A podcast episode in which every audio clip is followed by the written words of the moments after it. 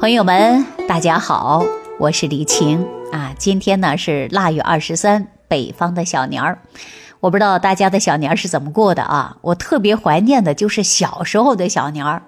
小时候呢，家里人呢经常会有这样的一句话说：“哎。”过了腊八就是年啊，过了小年儿奔大年。你看我们这小年儿一过呀，一直就是奔着除夕。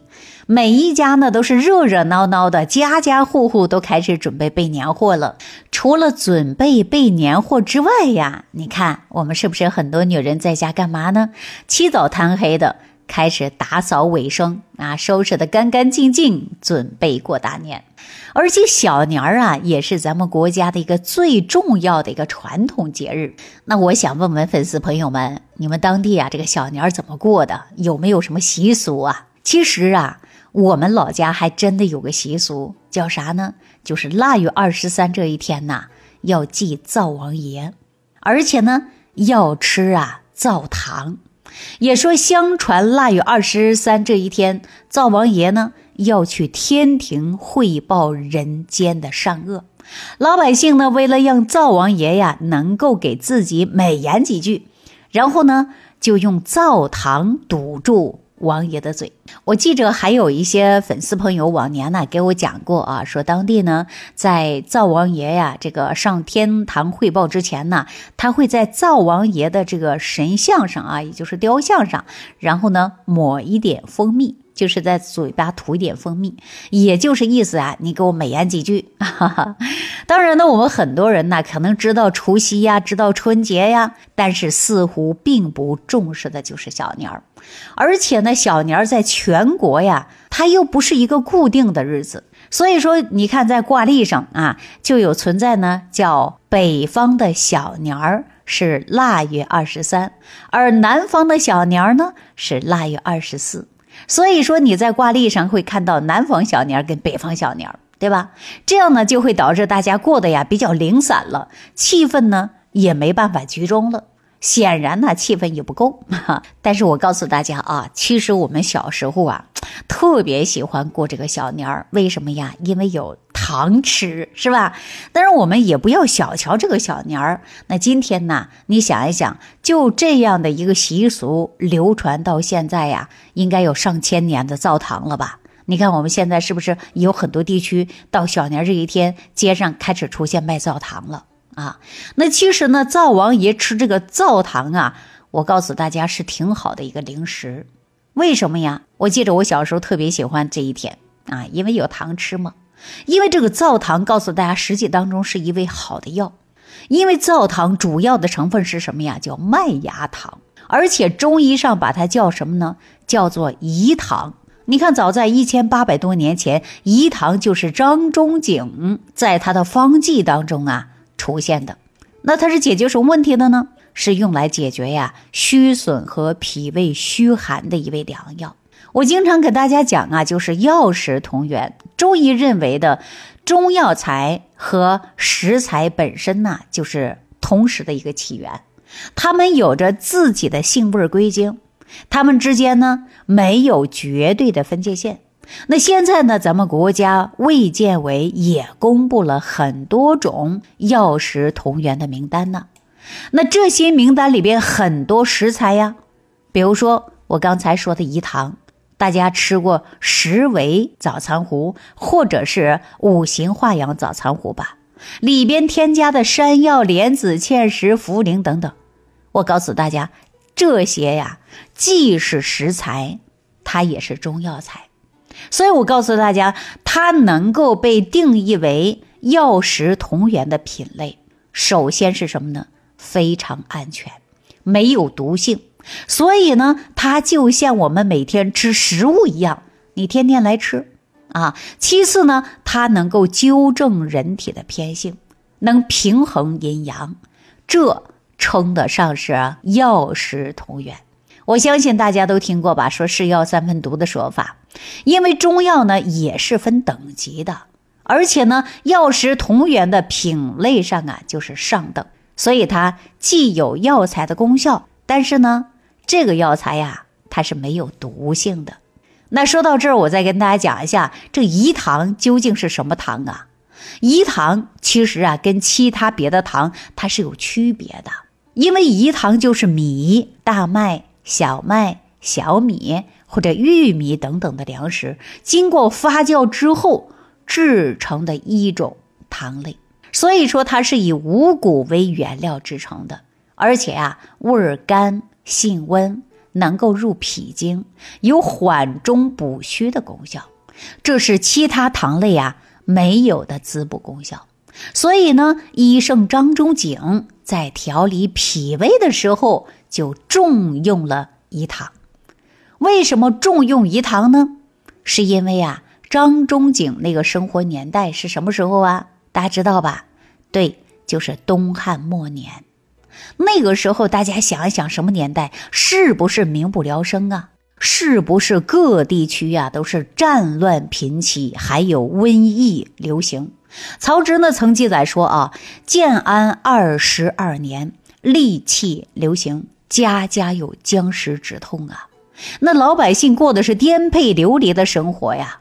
所以说那个时候啊，那个年代呀，大部分人存在的是体质虚寒的人特别多，吃不饱穿不暖呢。想想那个时候，人呐确实。挺苦的啊，那虽然我们现在生活条件比东汉末年战乱时期的好的太多太多了呀，我们说生活物质条件都比过去强了，但是呢，大家有没有想到？可是咱们的体质虚寒的人并不在少数。我在逼出深层次的寒浊，让你的身体暖起来。这期节目当中就跟大家聊过，说现在有手机。有麻将，人们的夜生活越来越丰富了。熬夜熬伤的什么呀？气血伤的是阳气。现在还有冰箱，一年四季都有冰镇的啤酒、冰镇的可乐，想喝多少就喝多少。还有很多人呢，崇洋媚外，比如说人国外喝个可乐里边加冰，然后呢，我们国内有很多人呢就跟风，干嘛呢？也加个冰。我请问大家，你有人家老外那身体那么壮实吗？啊，你跟风去喝，那你身体能好吗？所以我奉劝这一类的人啊，您呐还要记住了，一方水土养一方人的，你不同的人种基因不同的，那中国人从古至今喝什么呀？是不是喝个热汤热水长大的？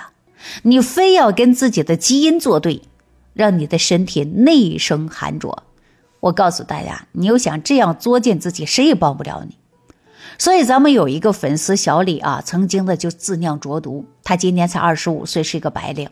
由于平时工作呢，经常出差，导致呢饮食生活都不规律，经常熬夜。熬夜干啥呀？工作嘛，做方案嘛。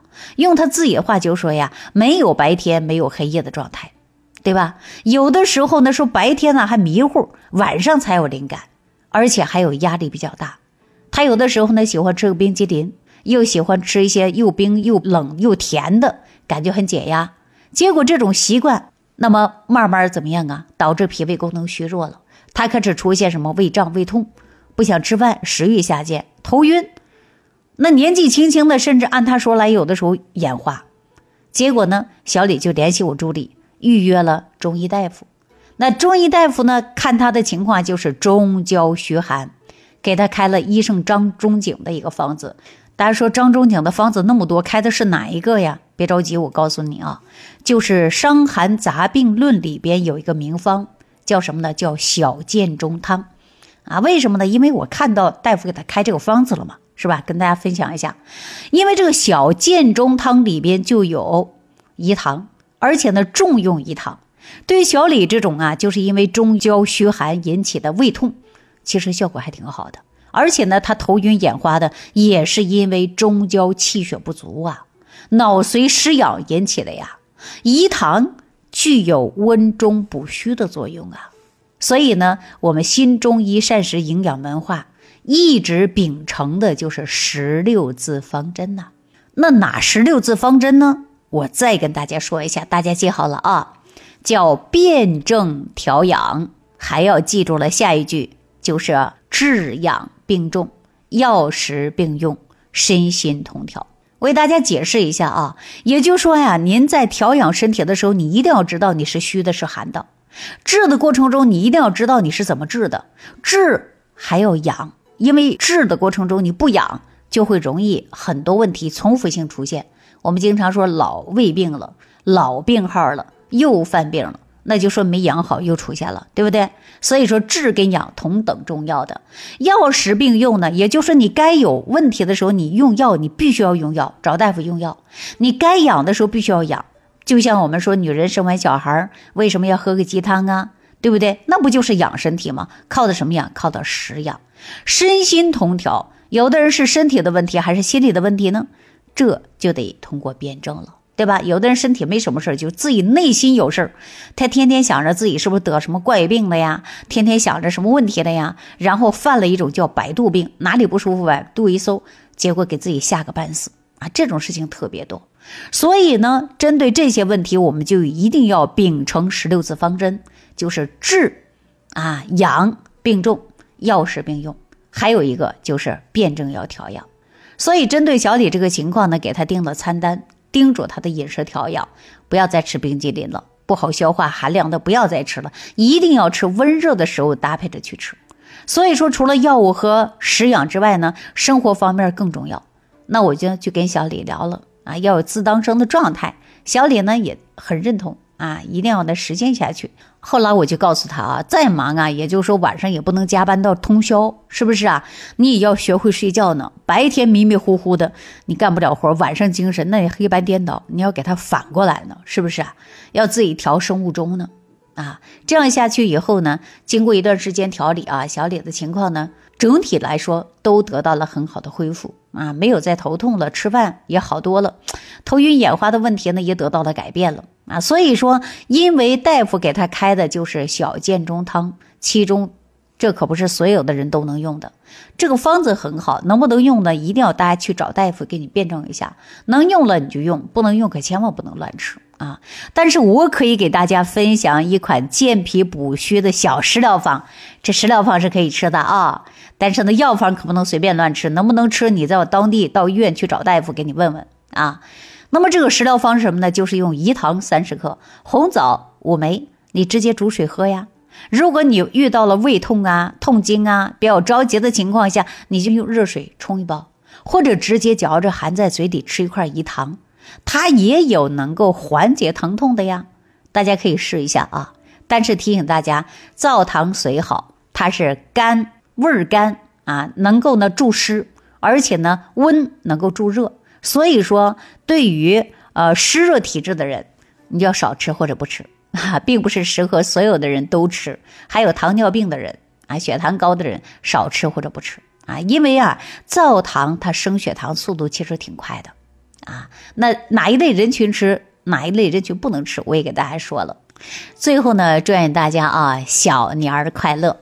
愿你呢，生活没有烦恼，因为开心最重要；愿你没有疾病，因为健康最重要；愿你没有压抑，因为顺心最重要；愿所有的粉丝朋友们没有孤单，因为有我在陪你们。我们之间的友谊。更重要。好了，这一期啊就跟大家说到这儿了，感谢朋友们的收听，下期再见。感恩李老师的精彩讲解。如果想要联系李老师，您直接点击节目播放页下方标有“点击交流”字样的小黄条，就可以直接微信咨询您的问题。祝您健康，欢迎您继续收听。